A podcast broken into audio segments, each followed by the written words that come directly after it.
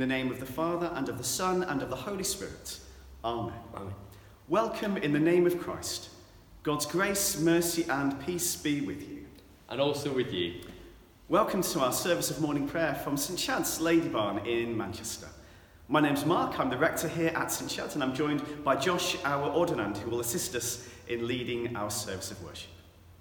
Today we celebrate the festival of the Blessed Virgin Mary. In our Gospel reading, we hear Mary's song, the Magnificat, which speaks of God's kingdom, where the lowly are raised up, where the mighty are brought down from their thrones, and where the hungry are filled with good things. And so, in our worship, we consider how we might recognize the reign of God and live as citizens of God's kingdom. We know, though, that we do not always follow the ways of God's kingdom, and we often fail to recognize Jesus Christ as our Lord. And so we begin by confessing our sins. Born of a woman, born under the law, Christ has redeemed us from the curse of sin. Let us come to him that he may heal us and set us free. Lord Jesus, you are mighty God and Prince of Peace. Lord, have mercy. Lord, have mercy. Lord Jesus, you are Son of God and Son of Mary. Christ, have mercy. Christ, have mercy. Lord Jesus, you are Word made flesh and splendour of the Father. Lord, have mercy. Lord, have mercy. May Almighty God have mercy on us, forgive us our sins, and bring us to everlasting life. Through Jesus Christ our Lord. Amen. Amen.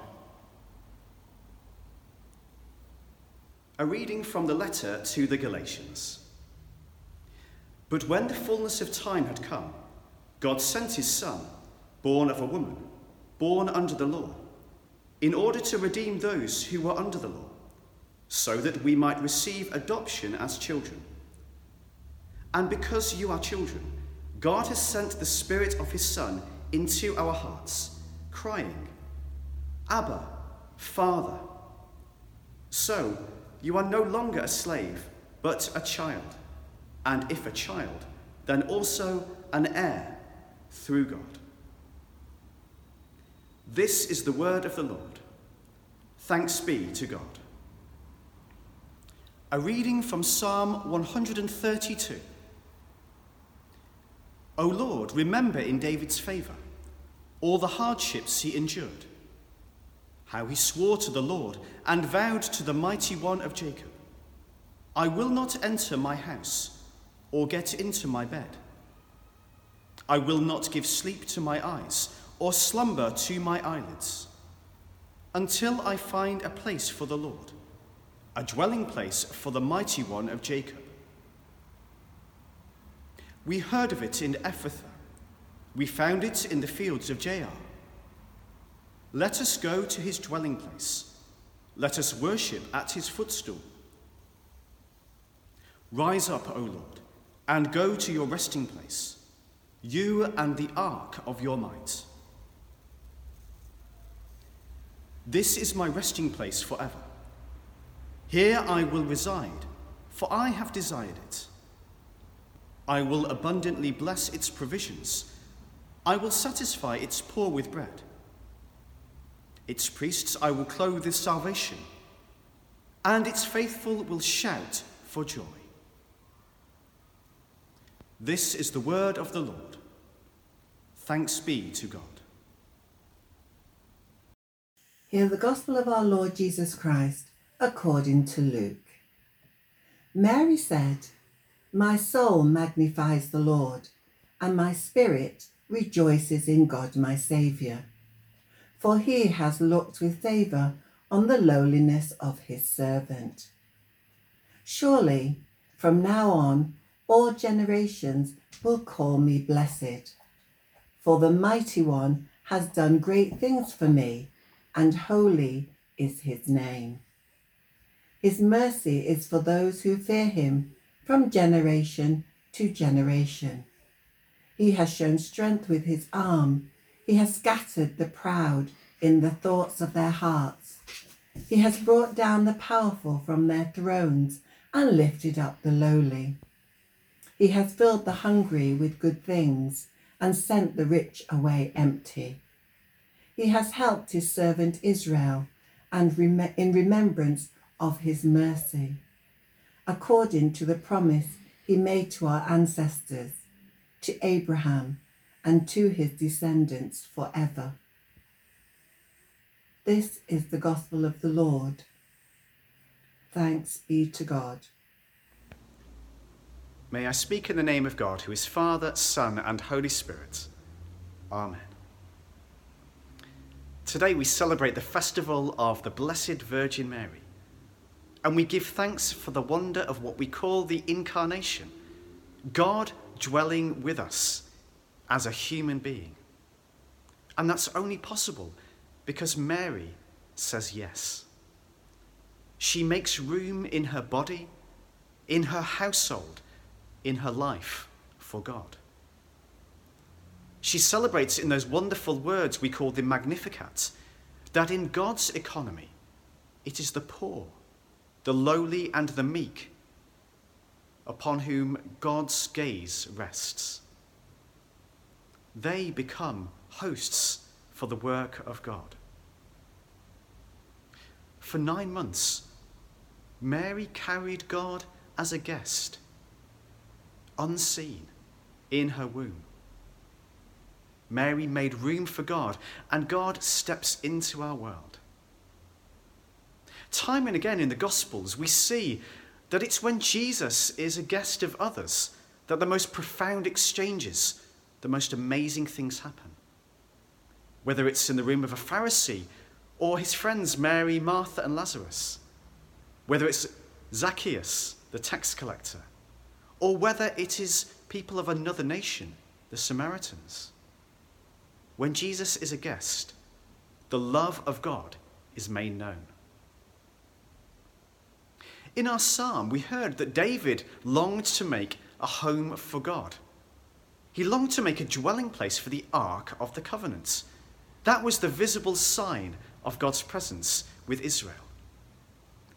But more wondrously, Mary becomes a new ark, a home for the presence of God. Making room for others well, that's something that I've missed over the last 18 months.